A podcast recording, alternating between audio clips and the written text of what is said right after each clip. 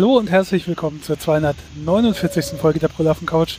Mein Name ist Spritti und an meiner Seite wie immer Apfelkern. Hallo Apfelkern.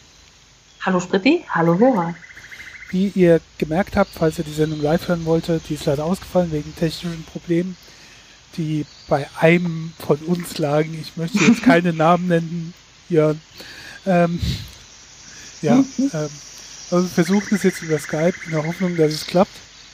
Und äh, vielleicht kriegen wir es beim nächsten Mal auch wieder bei Teamspeak hin. Feedback gab es leider keins, habe euch vielleicht zu sehr gelobt in letzter Zeit. Aber wir haben trotzdem wieder einige schöne Themen. Und das erste, was ich reden möchte, äh, bin ich zufällig drüber gestolpert. Die Titanic. Es ist wahrscheinlich nicht so spektakulär. Ein anderer hat es schon mitbekommen. Wie kann man denn über die Titanic stolpern? Die ist doch groß, Spritti. Das sieht man doch. Ja. Ähm, äh, die Titanic. Und zwar kann man zu der tauchen. Also es ist jetzt nichts so Neues. Es gab schon mal Expeditionen dahin, aber es gibt jetzt eine, die äh, angeboten wird von Blue Marble Private. Das ist irgendwie so ein ganz exklusiver Reiseveranstalter. Da muss man extra anfragen und so, wenn man auf deren Seite geht. Das ist, wenn man das mal ein bisschen angeschaut, ähm, schon extrem. Und ab 2018 kann man mit Blue Marble Private von Neufundland aus eine acht Tage ähm, Cruise machen zur Titanic und dann dort tauchen. Die haben äh, extra ein Tauch-U-Boot von OceanGate entwickeln lassen. Das heißt, das Cyclops 2 passen irgendwie fünf Leute rein oder so und dann kann es bis zu 4000 Meter tief tauchen und dann kann man da runterfahren. Kostet auch nur 105.000 Dollar. Ist ja ein richtiges Schnäppchen. Kann man ja. doch mal mit der ganzen Familie machen. Fairerweise wäre das wohl angeblich der Preis mit Inflation und so weiter eingerechnet, wie damals ein Ticket auf der Titanic gekostet hat. Äh, Gibt es auch eine Rücktour? Anders als damals? wahrscheinlich, wahrscheinlich. Also äh, man bekommt damit, erstmal wird man irgendwie äh, äh, Mission Specialist oder so dann getauft und äh, drei, es gibt drei mögliche Tage zu tauchen. Ähm, so ein Tauchgang dauert jeweils drei Stunden. Dauert ja auch eine Weile, bis man unten ist. Also 90 Minuten abtauchen, da kann man dann schon so ein bisschen sich unter Wasser umschauen. Und ähm, ja, dann wird dieses Tauchschiff äh, das Schiff ähm, erkunden. Also äh, die Brücke, äh, die, die, wo der äh, die große Treppe und so weiter war, also alles, was man noch sehen kann. Und auch drumherum äh, im Meer sind wohl noch Sachen verteilt und die wird man sich dann auch anschauen. Ich weiß also ja nicht. Ich würde sagen, wenn euch interessiert, macht es lieber gleich. Die, die Titanic wird nicht besser. Nee, nee. Aber es gibt Alternativen. Falls ihr keine Lust habt, ins Wasser ja. zu tauchen. Ähm, und zwar schon seit 2016 oder so wird in China gerade in der äh, Sichuan Provinz, ähm, ungefähr 1200 Kilometer vom Meer entfernt, äh, die Titanic nachgebaut. Was? Und zwar eins zu eins. Aber warum? Ähm, komplett original, alles mit äh, Ballsaal, Theater, Swimmingpool und wird äh, dauerhaft am äh, in so einem extra Becken im Kuijiang River dann vor Ort liegen. Und dann kann man das quasi als Erlebnis oder Hotel oder was weiß ich wie nutzen. Auf jeden Fall sind die da schon eine Weile dabei, das zu bauen. Hat das Ding auch einen Wellengang-Simulator? Steht das auf so einer riesen Wippe und dann, während man durch den Tanzsaal schlendert, einen Cocktail in der Hand, fängt es an zu wackeln? Ich weiß es nicht. Vielleicht, keine Ahnung. Ich könnte so ein bisschen Wellenbad machen im Becken. Und es gibt noch eine andere Variante und zwar wird eine Titanic 2 wohl gebaut. Apfelkern jetzt nicht so laut tippen würde. Eine Titanic 2 zum ja. Versenken der ersten? Nein, äh, und zwar ist irgend so ein australischer Geldsack, äh, Clive Palmer, der baut ähm, die Titanic auch nach, aber zwar und zwar so, dass er auch auf dem Meer fährt, also nicht wie die Chinesen.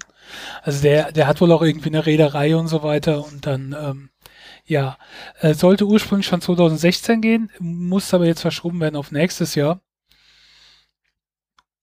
Mhm. Aber angeblich soll es noch kommen. Ähm, ich fand das alles sehr faszinierend. Also ich würde ja schon gern so einen Tauchgang mitmachen, aber nicht für das Geld. ist Also so- ich weiß nicht, Tauchen finde ich ein bisschen gruselig. Ich bin ja sehr für Sport und Wasser, aber Tauchen Naja, so also mit die- Gerät. die-.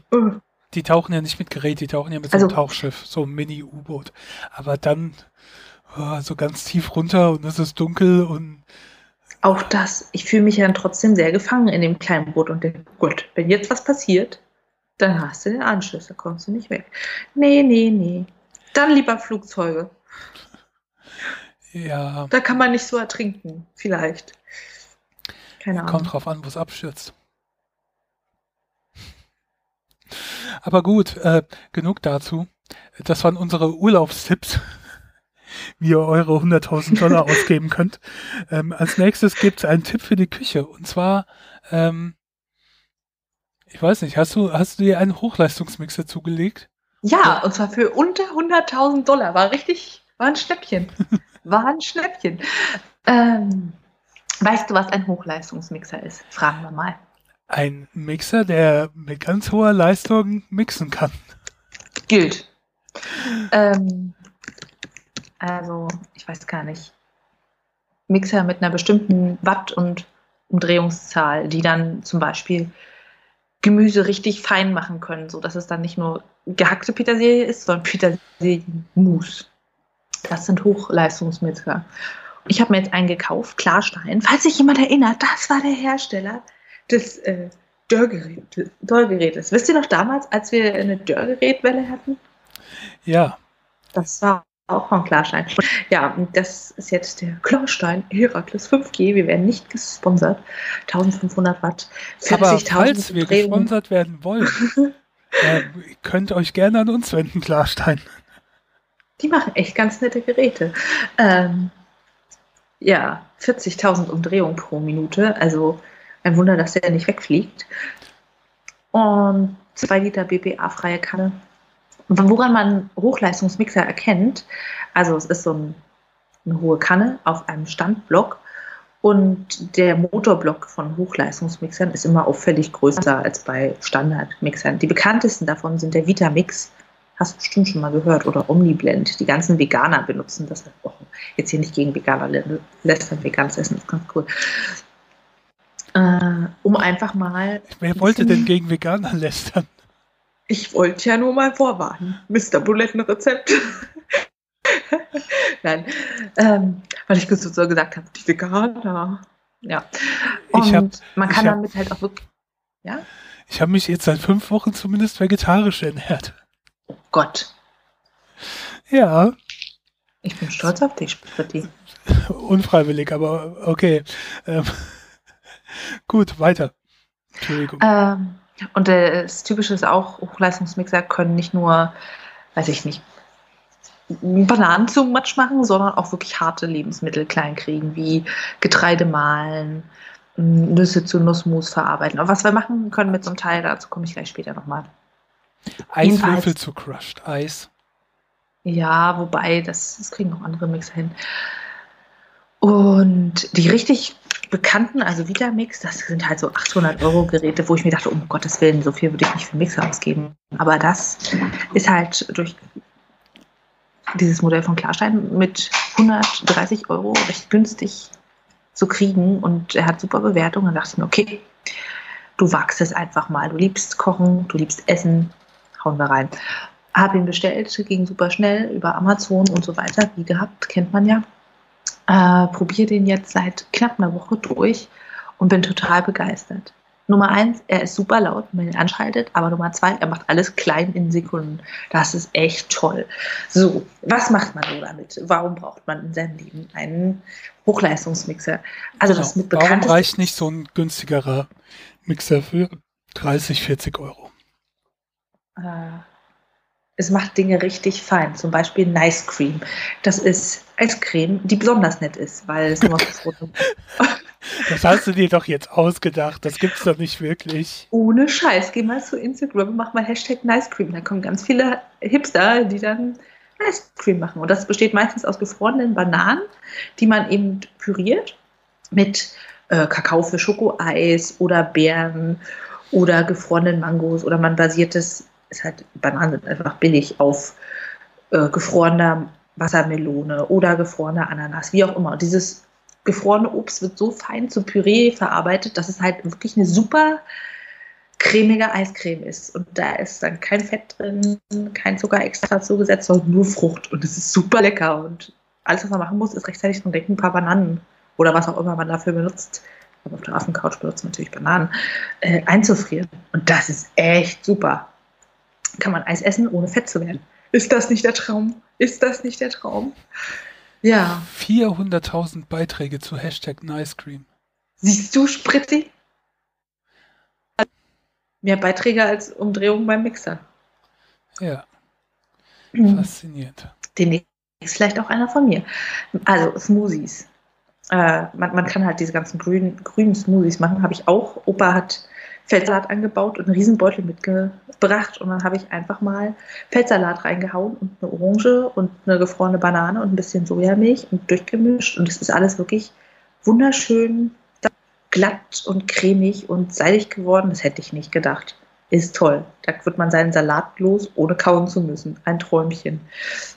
Ja, und also wenn du es mit einem Pürierstab machst oder mit einem Standardmixer, die zerkleinern das Ganze, aber zum Beispiel angefrorene Obst habe ich bei meinen Eltern auch schon mal Pürierstab zerlegt. Das ist nämlich nicht so die Idee. Äh, oder es bleiben Stückchen übrig und so super fein wird es nie. Was man auch machen kann, sind so Energiebällchen, Müsli-mäßig aus getrockneten Früchten und Nüssen und Kokosraspeln, Gewürzen, Kakao. Man püriert das durch und dann hat man so eine klebrige Nussfruchtmasse, die man zu Kugeln rollen und dann ja, wie, wie ein Müsli-Riegel quasi essen kann, nur dass du halt weißt, was drin ist, weil es selber gemacht ist. Und auf den ganzen krassen veganen Kochblogs äh, gibt es dann auch immer Rezepte für Schokotrüffel, wo man Nussmus macht und dann Kakao rein und das ist, soll dann super dekadent schmecken, weiß ich nicht. Muss ich alles noch ausprobieren. Und da sind wir auch gleich beim nächsten. Nussmus. Also ich weiß nicht, hast du mal Mandelmus gekauft? Äh, nee. Oder ich habe Rezepte gesehen, wo ich es gebraucht habe, irgendwie. Nee. Das ist unglaublich teuer. Du zahlst für 500 Gramm locker 12 Euro. Ja, ja, das ist, das ist mir aufgefallen. Das ist schweineteuer. Genau. Und das kannst du damit halt selber machen, indem du einfach die Nüsse, ich weiß nicht, ob vorher eingeweicht oder nicht, muss noch rausfinden, darin klein machst. Das ist auch so eines der nächsten Dinge, die getestet werden müssen. Äh, Pesto habe ich schon ausprobiert, Bärlauchpesto ging super, also richtig glatt. Habe ich Walnüsse reingemacht, von denen war am Ende nichts mehr zu sehen. Ich habe einen trockenen Leib Brot reingeschmissen und zerschreddert für Semmelbrösel, hat super geklappt. Hm, was auch typisch ist für normale Mixer, muss man Dinge relativ klein schneiden. Und bei Hochleistungsmixern, also habe ich das Brot, war halt halber Leib noch, habe ich nochmal halbiert, damit es gut in die Mixeröffnung passt. Reingestopft, angemacht, hat geklappt, kam Semmelbrösel raus. Echt super. Man kann Hummus machen, so Kichererbsenpüree gewürzt, wobei das kriegt man mit einem normalen Mix, weil gekochte Kichererbsen recht weich sind. Äh, Falafel, auch so Kichererbsenpüree mit ja. Petersilie, die fein wird. Also all diese Dinge kannst du halt relativ schnell klein verarbeiten. Muss erstmal ein bisschen umdenken und drauf kommen, okay, ich könnte ja jetzt auch, keine Ahnung, meine Kartoffeln für den Kartoffelpuffer nicht reiben, sondern einfach mal kurz einen Mixer schmeißen, für eine halbe Minute rödeln lassen und zack, fertig. Aber dann ist das Ding echt nützlich. Also so zu dem Gerät, das ist vier Kilo schwer, man hat unten den Motorblock, oben einen 2 Liter BPA freien Kunststoffbehälter. Die Behälter sind meistens aus Kunststoff, weil wenn irgendwas drin ist, was man püriert, zum Beispiel ein Avocadokern, es gibt nämlich so irgendwie ein halb pürierenden Avocadokern mit und der beschleunigt sich halt im Ganzen und fliegt mit der Umdrehungszahl gegen einen Glasbehälter, ja, dann hat man keinen Glasbehälter mehr, sondern eine Katastrophe in der Küche. Und deshalb Plastikbehälter. Ja, und zum Gerät selber, es hat einen An-Ausschalter, das war jetzt nicht so überraschend. Äh, und man kann einstellen Low, Medium und High Power oder Umdrehung und dann gibt es noch Zeitwahlknöpfe, dass man sagt 30, 60, 90 Sekunden soll er rödeln. Ist auch ganz nett, dann kann man mal kurz rausgehen und der macht es schon mit dem Smoothie oder der Ice Cream. Ähm, es ist relativ laut, und was erwartet man bei der Power? dafür ist es stabil. Also es fängt da nicht an, auf dem Küchentisch zu tanzen, sondern der schwere Motorblock hält das Ding fest. Was auch äh, speziell ist, oben im Deckel gibt es ein Loch, nicht so aufregend, haben die meisten Mixer. Und dann gibt es so einen langen Stößel. Wenn man zum Beispiel irgendwie, ich habe beim Pesto habe ich das gemerkt, diese losen Bärlauchblätter, die folgen nicht so wirklich der Schwerkraft. Dann kann man die ein bisschen nach unten drücken. Was auch wichtig Stößt man den langen Stößel in das Loch? Ja. Hm sehr, sehr attraktiv, so ein Hochleistungsmixer, ich weiß. Und der ist halt so gestaltet, dass er nicht in die Klingen kommt, klugerweise. Haben so durchdacht. Hm, worauf man ach, achten muss, nicht nur trockene Zutaten reinschmeißen, wenn die ein bisschen fester sind, äh, sondern noch ein bisschen Flüssigkeit, dann hat der Mixer es leichter. Sagt sie und hat einen harten Brotleib geschreddert. Ging auch, ging auch. ja, also finde ich echt super. Und was ich auch mag an diesem Gerät ist, dass die Zahnräder zwischen Motorblock und Messerklingen halt wirklich aus Metall sind und nicht so Plastikkram. Ginge wahrscheinlich auch nicht anders bei der Kraft, die dahinter steckt, aber ich bin begeistert. Also ich habe den bis jetzt jeden Tag angehabt und bin echt fasziniert, was man damit anstellen kann. Reinigungsmäßig. Das ist nämlich jetzt meine, wäre meine Frage jetzt gewesen. Es ist immer das was mich am meisten bei so Geräten interessiert, wie leicht sind die zu reinigen. Reinigungsmäßig, genau. Also, wenn ich da meine Eiscreme gemacht habe, dann klebt die halt da schön immer an den Seiten dran, in dem eher so viereckig, aber abgerundeten Behälter. Und ich habe dann immer einmal ausgespült, einmal Wasser rein, Deckel drauf, durchmixen lassen, ausspülen und fertig. Also wenn man mit einem Tropfen Spüli und Wasser durchmixt, ist das eigentlich sauber.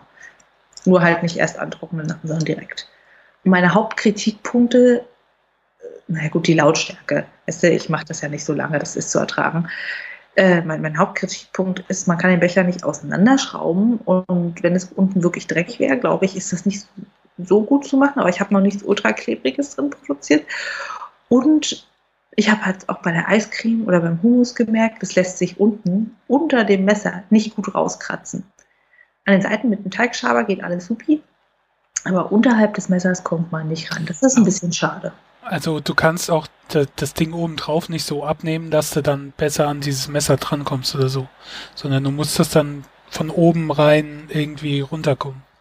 Ja, also ich kann den unten nicht aufschrauben, den Behälter. Hm. Ich kann den vom Motorblock natürlich nehmen, aber ich kann ihn nicht aufschrauben. Das ist ein bisschen schade. Also unterm Strich geiles Gerät. Man kann jede Menge Dinge klein hacken und auch irgendwie härtere Sachen wie gefrorenes Obst, Nüsse und so weiter. Richtig fein, wie ich das vorher noch nicht konnte. Ist ein bisschen blöd zu entleeren teilweise, macht aber Spaß. Und für Soßen und Dips in der Grillsaison freue ich mich echt schon drauf, das zu machen. Viele sagen auch, sie machen dann ja, die Zwiebel da rein, mixen einmal durch und dann ist sie klein, wo ich noch denke, na gut, muss ich mir noch überlegen, aber an sich echt cool, das Gerät. Ja. Hm, gut. Ähm, das war dann mal ein sehr ausführlicher Bericht über den äh, Heckler. Vor allen Dingen finde ich schön, kann man ja mal verraten, in den Shownotes hat Apfelkern aufgeschrieben, die ganzen Sachen, was man so damit machen kann. Und dann geht's Semmelbrösel, Humus, Falafel, Weltherrschaft. Naja, mit dem Gerät, das kann fast alles, auch Weltherrschaft. Ja, ähm, dann kommen wir vielleicht zum komplett anderen Thema. Ähm, Verhütungsmittel für Männer. Nummer eins, Hochleistungsmixer. ja. Ähm, mm. Wie kommst du auf das ja, Thema? Verhütung. Ich habe einfach einen Artikel gelesen und dachte mir, oh, interessant. Verhütung für Männer. Weil meistens ist es ja so, wenn sie nicht drauf sind, ziehen sich ein Kondom über. Ansonsten muss die Frau zusehen, wie es läuft. Naja, nicht ganz so, aber. Ja, das ist ja immer noch dieses, diese Misskonstruktion, dass quasi die Frauen für die Verhütung zuständig sind. Was ja sich hoffentlich irgendwie so ein bisschen nach und nach ändert. Ja, also so meine favorisierte Methode ist dann eigentlich Vasektomie, aber muss man sich auch sicher sein, dass man alle Kinder hat, die man haben will und weiß ich nicht, falls man denkt, vielleicht, vielleicht will ich noch mal eine andere Frau, dann eine Probe einfrieren. Aber ich glaube, das scheitert auch daran, dass eben das selbst bezahlt werden muss, dass Leute sagen, hm, ich will keinen Eingriff, ich will ein Mann sein, der, der Spermien rausschießen kann, keine Ahnung. Also Vasektomie.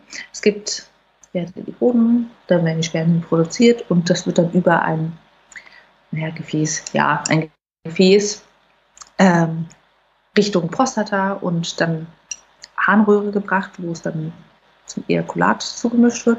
Und wenn man diesen Ductus deferens durchschneidet, dann können die Spermien zwar produziert werden, aber nicht rauskommen. Die werden dann einfach abgebaut im Boden und fertig. Und der Mann kann keine Kinder zeugen. Das heißt, es ist ein einmaliger Eingriff. Man kommt super von außen dran, weil der Hoden eh schon extrakorporal hängt. Und äh, niemand muss mehr Verhütungsmittel nehmen und so. Sollte man sich nur sicher sein, dass man mit der Familienplanung fertig ist. Finde ich aber ansonsten eine gute Sache. So, was ist aber mit den Männern, die nochmal Kinder haben wollen? Wie könnten die denn verhüten?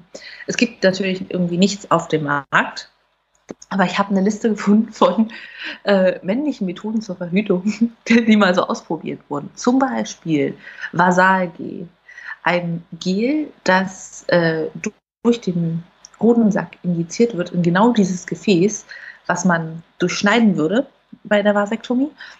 Und dadurch äh, sorgt, dadurch dafür sorgt, dass Spermien nicht mehr durchschwimmen können. Ähm, jetzt die Frage, kommt denn da überhaupt nichts raus beim Orgasmus? Doch. Spermien machen nur so ungefähr 30 Prozent des Ejakulats, was zwei bis sechs Milliliter umfasst, aus. Äh, der Rest kommt aus der Prostata und dem Samenbläschen. Von daher, nein, da kommt immer noch was raus. Ne? Fehlt halt nur dieser feste Anteil. Ja. Ähm, und es wurde in Indien schon 1979 entwickelt, wegen des Bevölkerungswachstums.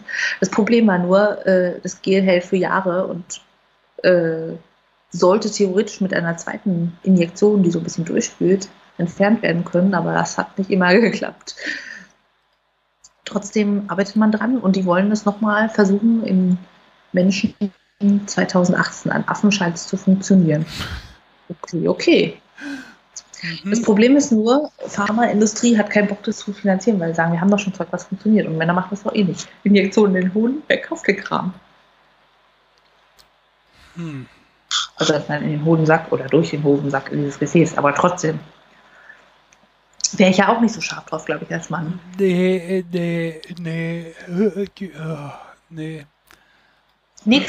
Nächster Ansatz. Hormone. Genau, wir können ja dann zum Schluss eine Spritti-Skala machen.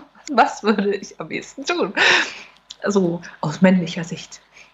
Ähm, als nächstes Hormoninjektion. Und zwar eine verschiedene eine Form von Testosteron, das die Fertilität herabsetzt. Und dann noch Progesteron, um das Testosteron effektiver zu machen. Wurde schon in den 1970er Jahren getestet und war ganz schön erfolgreich.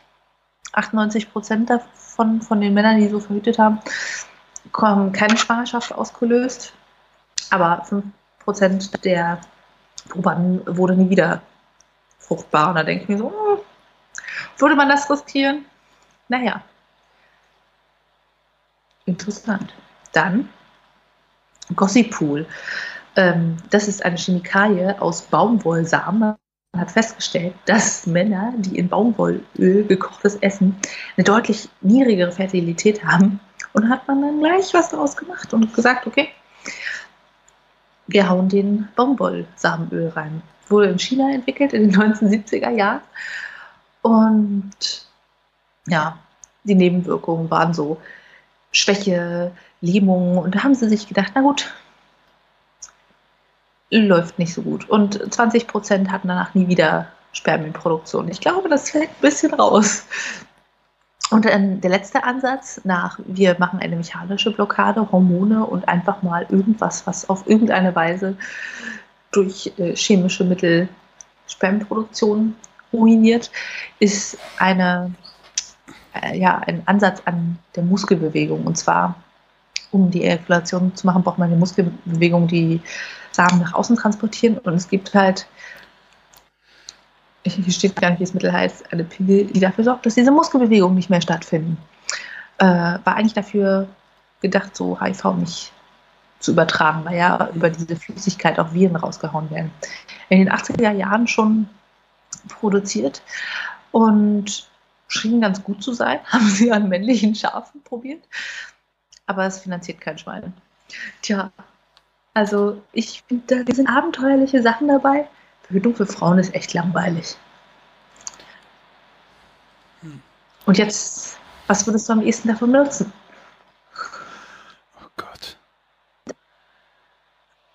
Ich weiß nicht, die, die klingen ja auch alle nicht so 100% zuverlässig und so weiter. Also, ich sag mal, da unten reinpieksen lassen oder sonst irgendwie ganz ungern. Wenn sowas tablettenmäßig oder sowas ginge, okay, obwohl kommt dann natürlich auch drauf an, weil was das für Auswirkungen hat oder so. Ich meine, die Pille bei der Frau kann ja auch durchaus Auswirkungen haben. Ja. Ähm, äh, ich muss schon zugeben, jetzt rein vom Prinzip her ist Kondom, wenn man damit leben kann, schon ein relativ angenehmes Verhütungsmittel. Also, ne, ich meine, es beeinflusst keinen der Körper oder so. Mhm. Weder von Mann noch von Frau. Klingt alles schon abenteuerlich. Aber interessant ist es schon, weil man irgendwie so denkt, ne, da gibt's nichts, aber hm. ich glaube einfach, dass Männer auch nicht so offen dafür sind und nicht so nachfragen, weil ja, und vielleicht auch, wenn, wenn, wenn Frauen vielleicht mehr zu sagen hätten, vielleicht würde da auch mehr geforscht werden. Weißt du? Also ich meine, Männer wehren sich ja so ein bisschen dagegen und dann ist es, ach nö, soll die Frau mal machen. So ungefähr, was soll wir da jetzt Millionen in die Forschung stecken? Ja. Ähm, aber wenn man das halt so macht und äh, machen würde, ich weiß nicht, wenn es die Option dann gäbe von irgendwas Vernünftigen, dann gibt es vielleicht auch Frauen, die sagen, mach du mal. Schatzi. Und dann will er ein Kind und nimmt einfach nicht. Und plötzlich schwanger. Ja. Also ich finde, also mit den Nebenwirkungen von hier Baumwollsamen-Dings geht gar nicht. Progesteron, Testosteron, ich weiß ja nicht, was es noch beeinflusst. Die Idee mit der mechanischen Blockade durch Gel finde ich ja eigentlich ganz cool. Man muss es halt nur gut umkehren können. Und ja. mit der Injektion, also ich weiß ja nicht, man kann den Ductus deferens richtig gut tasten und wenn man mit der Taschenlampe durchleuchtet, durch den Hodensack sogar sehen, finde ich nicht so schlimm. Mhm. Aber mhm. ich, ich habe ja auch keinen Hoden, ich kann da vielleicht nicht mitreden. Mhm. Nächstes Thema. Äh. also, das dauert noch eine ganze Weile. Ja. ja. Ach, ich will ja auch nicht zu sehr drüber nachdenken. Lieber Kinder machen als verhüten, ha? Ja. Wenn man die Wahl hat. Und dann kann man dann Puderzucker in den Arsch blasen, den man selber im Hochleistungsmixer gemacht hat, weil daran kann man auch Puderzucker machen, indem man normalen Kristallzucker klein macht. Okay, weiter mit dem nächsten Thema. Du warst wieder unterwegs, also noch mehr. Also du warst schon das letzte Mal. Aber das letzte Mal war Paris und dann hast du dir gedacht, du schaust dir noch eine andere Hauptstadt ja. an. Welche denn? Athen. Ich habe eingegeben in der Flugsuche günstige Flüge und er hat gesagt, Athen 22 Euro. Und ich so, okay. also wie lange warst du da? Äh, fünf Tage. Und Muss ich ja lohnen bei dem teuren Flug. Vielleicht als erstes, vielleicht mal äh, vorweg, wie bist du da klargekommen mit Englisch, Schrägstrich Deutsch im Unterschied zu Paris? Also mit Deutsch habe ich es gar nicht versucht, aber Englisch ging wirklich problemlos. Konnten sie alle, teilweise ein bisschen gebrochen, aber. Besser als bei den Franzosen. Oder bereitwilliger als bei den Franzosen. Absolut. Also wirklich, die konnten alle Englisch.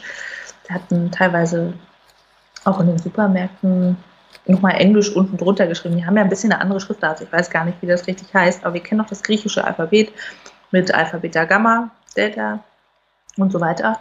Und das haben sie halt auch in ihrer Alltagsschrift mit drin. Interessant ist, in den Straßennamen steht zum Beispiel die griechische Schrift und darunter nochmal das lateinische Alphabet. Und dann lernt man halt langsam, uh, das ist ein Lambda, na klar, das ersetzt das L und so weiter. Und das ist ein Delta, das ersetzt das D. Macht total Spaß, das zu enträtseln. Ja, Wetter war super, ist natürlich südlicher gelegen.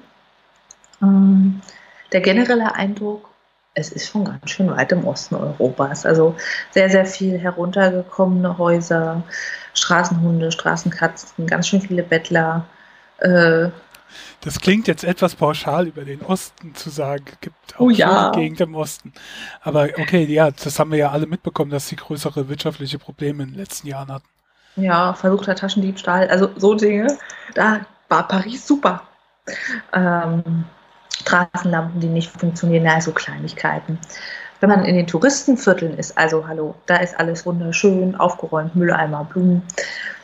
Aber man merkt es in den anderen Teilen der Städte schon, dass es nicht ganz so gepflegt ist. Aber andererseits, es hat halt auch wirklich so ein typisches Flair mit blühenden Bäumen. Und wenn sie ein architektonisches Merkmal haben heutzutage, sind es Balkons. Es sind hohe Häuser, schmale Fenster, weiß ich nicht, sieht von außen nicht so schön aus, kann von innen aber gut sein. Und dann haben sie ganze Balkonlandschaften rings um die Häuser mit Pflanzen, mit Sonnenschirmen, mit Tischen, mit allem, was man so braucht, um quasi Sommer auf dem Balkon zu feiern. Das scheint denen sehr wichtig zu sein. War wirklich toll zu sehen, weil wir übers Wochenende da waren, wie sie dann wirklich alle auf dem Balkon gehangen haben. Ja. War sehr cool. Und ja, es ist wirklich verrückt. Man läuft durch die moderne Stadt, die teilweise moderne Ruinen, äh, moderne Ruinen beinhaltet. Und dann mal hier ein kleiner Trümmerhaufen mit einer originalen Säule und hier mal eine Glasplatte im Boden, wo man irgendwie Ausgrabungsstätten sieht. Also die haben eine Menge von antiken Resten. Da sind sie nicht so zimperlich damit, das alles zu zeigen. Ist wirklich cool. Man sieht von fast überall der Stadt aus schon die Akropolis mit dem Parthenon-Tempel obendrauf. Und es ist echt, wenn man nicht genau hinguckt, sondern nur über die Stadt, wirklich schön. Man hat Palmen, man hat Orangenbäume, man hat Zitronenbäume, Feigenbäume, all das, was die Nordeuropäer zum Staunen bringt, dass das einfach draußen wachsen kann. Es gibt teilweise Kakteen, richtig schön. Ähm, ja, der Stadtkern, der historische, ist super gut zu Fuß zu erlaufen. Man braucht da nichts an öffentlichen Verkehrsmitteln. Es fahren Busse, die wir aber nie benutzt haben. Und zum Flughafen hin gibt es eine Metro, die super funktioniert hat. Ich weiß gar nicht, ich glaube, das Ticket war 10 Euro.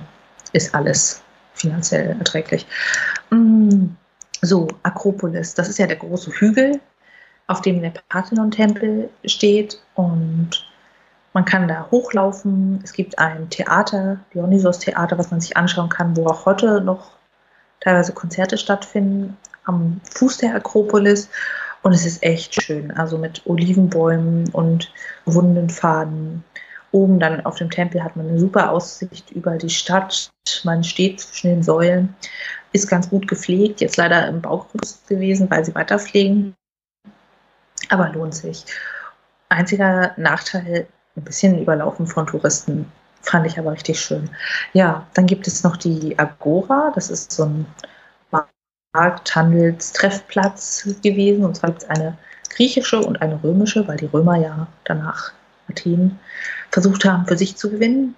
Und das ist eher so große Fläche Trümmerhaufen. Aber es gibt noch vereinzelt Tempel und Säulengänge, die man sich anschauen kann.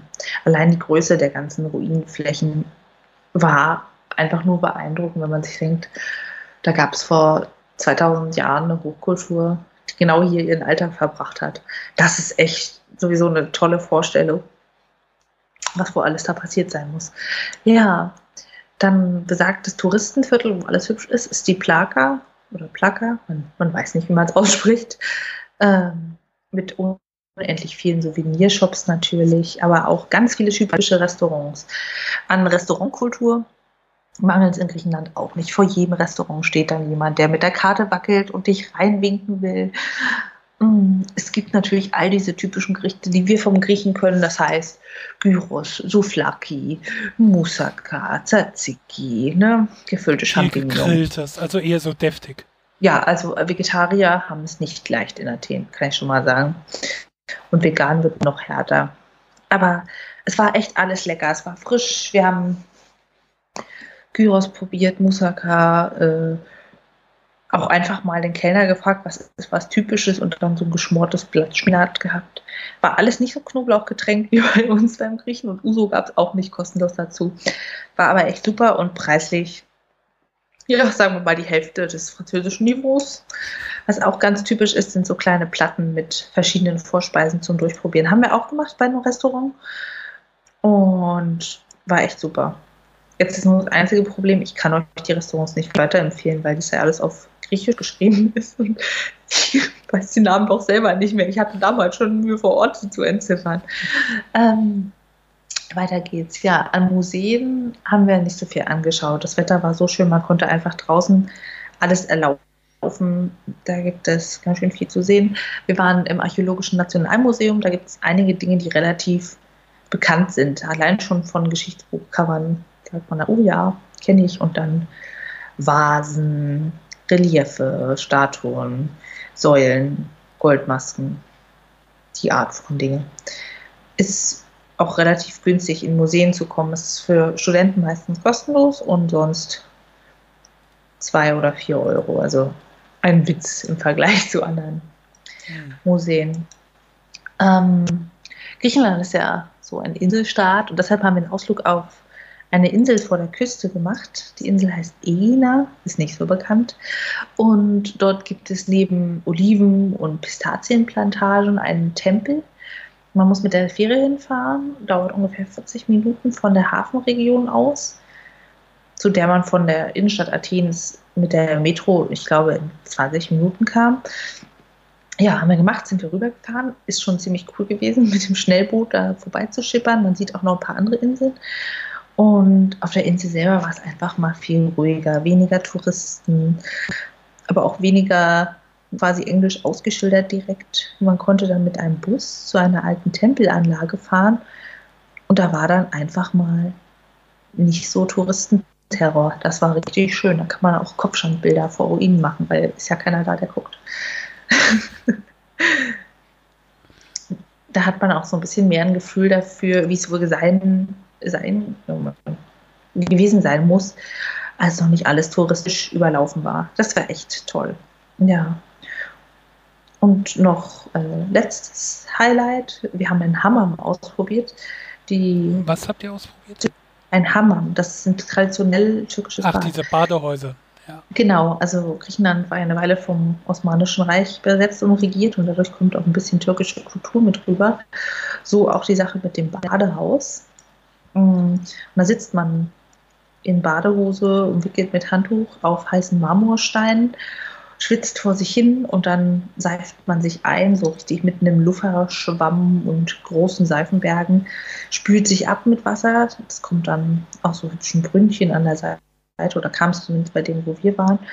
Und dann legt man sich auf den Marmorstein, entspannt sich, kann noch Massagen buchen. Es gab danach Tee und türkische Süßigkeiten. Das war echt ziemlich schön. Und im Vergleich zu deutschen Hammerpreisen war das auch wirklich günstig. Ja, also unterm Strich, Athen ist ein relativ günstiges Reiseziel, super Wetter, freundliche Menschen. Es ist nicht so die schönste Hauptstadt, was den modernen Teil angeht. Aber also ich fand, der Besuch war super. Und mein Highlight ist so die Insel davor gewesen. Und ja, die Orangenbäume. Hat mich fasziniert. Ach ja, was auch äh, interessant war, wenn sie eins hatten, dann Marmor. Also wirklich äh, so Bordstein, Marmor. Irgendwelche Blöcke, die sie wohin pflastern, um was drauf zu lagern. Marmor. Badezimmer, Marmor. Weiß ich nicht. Einfach mal, man hat's ja. Und ganz oben in der Nähe der Akropolis gab es einen Haufen Marmorfelsen, schon ganz glatt abgetreten auf dem man einfach sitzen und die Stadt angucken konnte. Und das war richtig toll. Ich weiß nicht, ob die einen Namen haben, aber einfach auf dem Weg hoch zur Akropolis sieht man da schon ganz viele Menschen hocken. Und dann da in der Abendsonne ist wirklich schick gewesen. Ja. Ich fand auch schön, dass es einfach so erla erlaufbar ist, der Stadtkern. Von der Akropolis aus haben wir eine andere Erhebung gesehen, einen Berg mit einer Kirche drauf, wo wir dachten, oh Gott, der ist ja hoch, der ist ja weit weg, haben wir bei Google Maps reingeworfen, 2,7 Kilometer. rübergestiefelt auf den Berg. Hat irgendwie keine Stunde gedauert. Ja, ist schon schön. Kann man also in kurzen Besuchen abarbeiten. Ja. Cool. Das klingt ja zumindest interessant, also günstig, dass man da nicht so viel verkehrt machen kann, dass man, wenn man eine Chance hat, dass man ausprobieren kann. Auf jeden Fall. Ja. Gut.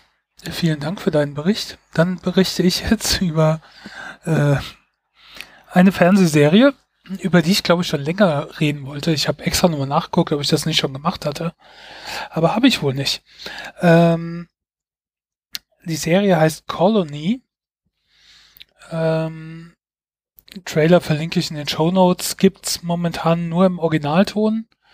Äh, bei Amazon, iTunes, Google Play, Microsoft die ersten beiden Staffeln und bei Sony die erste Staffel. Die zweite Staffel ist in den USA gerade zu Ende gegangen. Die Serie ist eine Science-Fiction-Serie, spielt in Los Angeles in nicht genau benannt, aber ich würde mal so sagen, zwei, drei Jahre vielleicht in der Zukunft. Und es ist eine dystopische Zukunft. Ähm, wir begleiten das Ehepaar Katie und Will Bowman. Die werden gespielt von Sarah Wayne Callis. Die können wir kennen. Äh, Prison Break zum Beispiel hat sie mitgespielt. Äh, er ist Josh Holloway, der bei Lost mitgespielt hat. Ähm, die leben in Los Angeles. Und Los Angeles ist unter einer Besatzung. Ähm, und zwar eine militärische Besatzung, genannt die Col Colony Transitional Authority, also ungefähr koloniale Übergangsregierung. Und wir lernen dann, dass Aliens wohl die Erde angegriffen haben und die Menschen haben verloren. Das sieht man daran, dass nicht mehr alles im besten Zustand ist. Überall sind äh, Häuser zerstört. Die Aliens selbst sehen wir aber fast nie. Wir sehen immer nur quasi die menschlichen Kollaborateure und die äh, rekrutiert wurden von den Aliens und ähm, die Gegend regieren. Und äh, alles wurde in sogenannte Blocks eingeteilt und diese Blocks sind abgetrennt durch eine riesige Mauer, die hoch und dick ist und die man nur im Tunnel durch unterfahren kann. Und äh, dadurch sind diese einzelnen Regionen voneinander isoliert. Also du weißt nicht in Los Angeles, was in New York los ist. Du bist abgeschnitten von der Außenwelt. Es gibt kein äh, Fernsehen in dem Sinn mehr, außer Propagandakram, äh, kein Radio mehr. Ähm, äh, ist es verboten, zum Großteil äh, mit Autos zu fahren. Das wird alles durch äh, öffentlichen Nahverkehr ersetzt, sodass die Bürger halt äh, nur entweder mit diesen staatlichen Bussen fahren können oder zu Fuß gehen müssen oder Fahrrad fahren, was natürlich auch ja die Möglichkeiten einer Widerstandsbewegung einschränkt. Äh, es gibt Sklavenarbeit, das heißt Leute, die irgendwie werden abgeschoben in die sogenannte Fabrik. Man weiß nicht genau, was das ist. Ähm, und so verschwinden halt manche Leute einfach. Es werden alle über elektronisch überwacht mit Drohnen. Es gibt Ausgangssperren. Entschuldigung, äh, willkürliche Kontrollen und so weiter. Also es ist ein ziemliches Unter... Ja. Sehr spannend, die Serie. Sehr spannend. Mhm. Entschuldigung. Diese Dinge. Ist so, ist so als Unterdrückungssystem. Und ähm, dieses Ehepaar hat drei Kinder und die versuchen auf unterschiedlichen Arten und Weisen ihrer Familie zu helfen. Äh, einer der mittlere ihrer Söhne ist ähm, beim Angriff verloren gegangen quasi. Der ist in einem anderen Block gelandet als sie. Das heißt, den haben sie schon ewig nicht mehr gesehen, wissen nicht, ob er noch lebt oder nicht. Der Vater will versuchen, ihn wiederzufinden und ähm, lässt sich dafür ein, für die Besatzungsmacht zu arbeiten. Während seine Frau versucht, ihrer Familie zu helfen und irgendwie für eine bessere Zukunft zu sorgen und ähm, geht den umgekehrten Weg, geht in den Widerstand. Und ja, wir begleiten dann die beiden und äh, erleben diese Abenteuer. Und die Serie steigert sich. Also es gibt ein paar Sachen, die mir nicht so gefallen, die vielleicht ein bisschen nervig sind, dass mal äh, die Widerstandszelle relativ klein ist oder dass Ach, die, naja, sie ist nicht die beste Schauspielerin. Es war schon Prison Break nicht und das hat sich jetzt auch nicht so geändert, aber okay. Ähm, wenn man darüber hinwegsieht, finde ich, das ist eine sehr interessante Serie, sehr interessante Idee, auch ganz gut umgesetzt. Ich weiß nicht, ich glaube nicht, dass die Serie das größte Budget hat. Dafür machen sie das mit den Mauern zu zeigen und den Thronen und so weiter eigentlich ganz gut. Ähm, ja, und ich finde es spannend und ähm, bin gespannt, wie es jetzt in der dritten Staffel weitergeht. Die ist nämlich schon bestellt worden. Also eine dritte Staffel gibt's auf jeden Fall. Erste Staffel 10 Folgen, zweite Staffel 13 Folgen, jede Folge 45 Minuten, 7,8 Bananen von mir. Seit wann teilen wir Bananen so klein? Äh, ich habe gedacht, 8 klingt vielleicht zu positiv, weil ich auch ein paar Sachen wie die schauspielerische Leistung zum Beispiel von ihr und so manche Sachen zwischendrin ein bisschen doof fand, aber andererseits finde ich es auch spannend und es hält mich wirklich am Ball und deswegen habe ich gedacht, das 7 auch wieder zu wenig. Dann habe ich gedacht, dass man die Tendenz zu 8 sieht, gebe ich mal 7,8. Wenn man ja. Bananen richtig klein macht, heißt das übrigens Nice Cream. mm. Gut, dann äh, zum Abschluss setzen wir uns nochmal auf die Leseaffen-Couch. Und du hast hier den, wie ich nachgesehen habe, den Amazon Bestseller Nummer 1 in Frauen und Mode angeschaut. Aber ja. ob der wirklich so da zurecht steht? Ja, ich war ja in Paris und ich suche mir gerne Literatur, die an dem Ort spiel, spielt, an dem ich bin. Und dann dachte ich mir, okay, dann holst du dir mal irgendwas, was in Paris spielt. Gesagt, getan. Und so schnappte ich mir to be Parisian. Äh, ja, ein Frauenbestseller. Oh Gott, jetzt weiß ich auch, warum das Buch so war, wie es war. was da steht. Also, Intro sagt, Millionen Frauen überall auf der Welt wollen so sein wie sie, die Pariserin. Denn nur sie schafft es, mit Stil, Charme und beneidenswerter Lässigkeit durchs Leben zu gehen. Sieht immer gut aus, obwohl sich keine Gedanken darüber macht, was sie morgens aus dem Kleiderschrank zieht. Sie ist eine liebevolle Mutter und fährt trotzdem auch ohne Anhang an die Côte. Okay. Sie stellt toujours, was auch immer das heißt, strikte Regeln auf, nur um jede von ihnen mit Genuss zu brechen. Naja, dieses Buch nimmt sich selbst sehr ernst. Es äh, erklärt, wie man einen parisischen Lebensstil führt, wie man parisisch äh, datet, wie man isst, wie man seine Kleidungswahl trifft, wie man auf Vorstellungsgespräche geht, äh, das erste Mal mit dem neuen Partner hat. All diese Dinge, wie man sein Kind tadelt oder auch äh, ausreichend missachtet, um sein eigenes Leben noch weiterzuführen. All diese Dinge werden aufgegriffen. Äh, ist so sehr, sehr, sehr kurzweilig geschrieben. Die einzelnen Kapitel haben vielleicht gefühlt fünf Seiten. Es gibt Bilder und es ist alles völlig überkandidelt und ich weiß nicht, das Buch glaubt ein Ratgeber zu sein, aber das, was da an Tipps gegeben wird, ist echt schon ganz schön absurd, wo ich mir denke, nee, das braucht man nicht. Und es ist einfach so dieses Gefühl, es versucht etwas zu sein, was es nicht sein kann. Und das, was es zeigt, ist nicht erstrebenswert. Ich bin da durch und habe auch relativ viel über geflogen und dachte mir die ganze Zeit, was für ein Schwachsinn. Wer schreibt denn sowas? Audrey Divan, Sophie Maas. Sind die überhaupt, sind die überhaupt Französinnen? Können die das sowas wissen? Hm, es ist, glaube ich, sehr, sehr klischeehaft gewesen. Das sind vier Pariser Lifestyle-Ikonen. Ach Gottchen, ja, boah, furchtbar. Also wirklich furchtbar. Die, die scheinen ja nur arrogante äh, Biester zu sein, diese Frauen. Naja.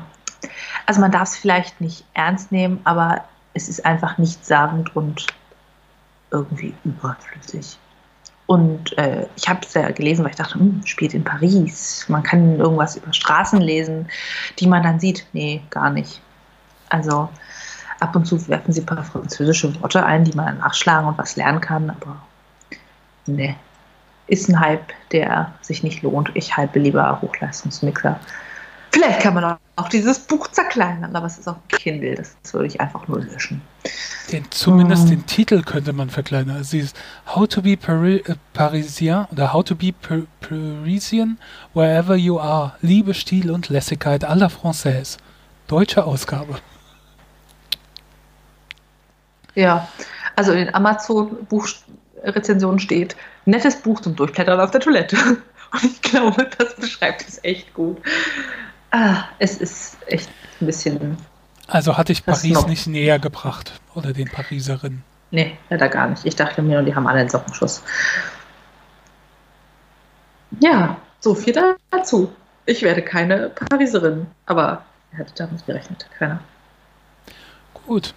Da wir ja ähm, heute über Skype aufnehmen müssen, kann ich auch leider nicht unsere Dschungelmusik zum Ausspielen abspielen. Aber wir sind am Ende. Vielen Dank für eure Aufmerksam äh, Aufmerksamkeit. Ich hoffe, die Qualität ist einigermaßen in Ordnung. Hm, kommentiert. Hm, hört uns weiterhin. Äh, falls wir uns vorher nicht mehr hören, wünschen wir schon mal frohe Ostern. Vielleicht hören wir uns aber noch vorher. Schauen wir mal. Bis dann. Tschüss. Tschüss. Und vielleicht legt euch jemand ja einen Mixer ins Nest. Ich glaube, ich habe ein Mixerproblem. Tschüss.